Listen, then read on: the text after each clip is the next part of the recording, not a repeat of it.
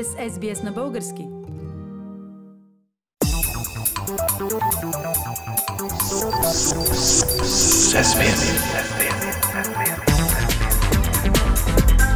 Акценти на седмицата. Пламен. Изборите в България не донесоха огромно разместване на политическите пластове, но самите партии и отношенията между тях сякаш са различни. Реално ли е това наблюдение? Как мислиш?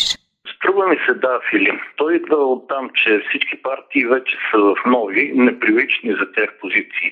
Промяната наистина дойде от не много съществени на пръв поглед разлики в изборните резултати, но за сметка на това може да има съществена роля за българската политика за напред.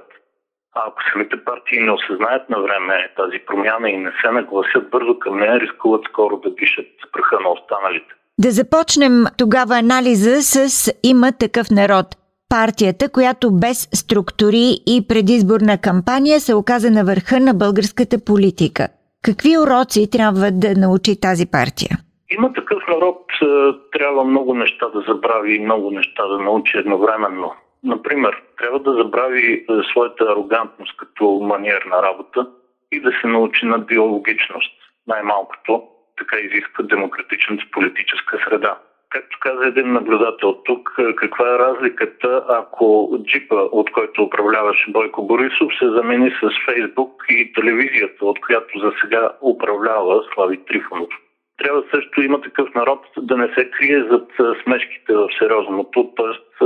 трябва да се раздели с блаженството на политическата си безотговорност и да възприеме предвидимо и отговорно поведение. Такова нещо очакват хората от тях. И още много подобни промени са необходими, Филип. Пламен, а дали тези промени наистина ще се случат? Скептичен съм. Независимо дали си дават сметка или не, Слави и неговата компания са в шок от тежестите, които изведнъж им се струпаха на главата. Да пееш чалга и да си умен по телевизора е лесно, трудното е отвъд защитата на телевизионния екран. Не съм сигурен, че те ще имат сили да се променят. По-скоро смятам, че ще се хванат още по-здраво за най-печелившите си досега навици и практики. Нищо, че те всъщност са неподходящи за политиката. Как тогава биха се справили ГЕРБ с позицията на втора политическа сила, след като Бойко Борисов е свикнал в държавата да става онова, което той каже? Няма да е лесно, но ГЕРБ имат козове в своя полза. Първо, те имат вече дълъг политически опит. Второ, зад одиозната фигура на Борисов в партията се мяркат и лица, които могат да доведат до промяна. Например, хора като Томислав Дончев или Даниил Митов. Трето, да, сега ГЕРБ загуби около 200 000 гласа в сравнение с април. Но социолозите отчитат, че 3/4 от тях не са променили подкрепата си, просто не са отишли до урните. Това означава, че утре, като се върнат от отпуска, например, голяма част от тях ще подкрепят отново ГЕРБ на евентуални нови предсрочни избори. Четвърто, ГЕРБ е най-голямата опозиционна сила в 46-то Народно събрание. Пето, ГЕРБ има силни позиции в местната власт.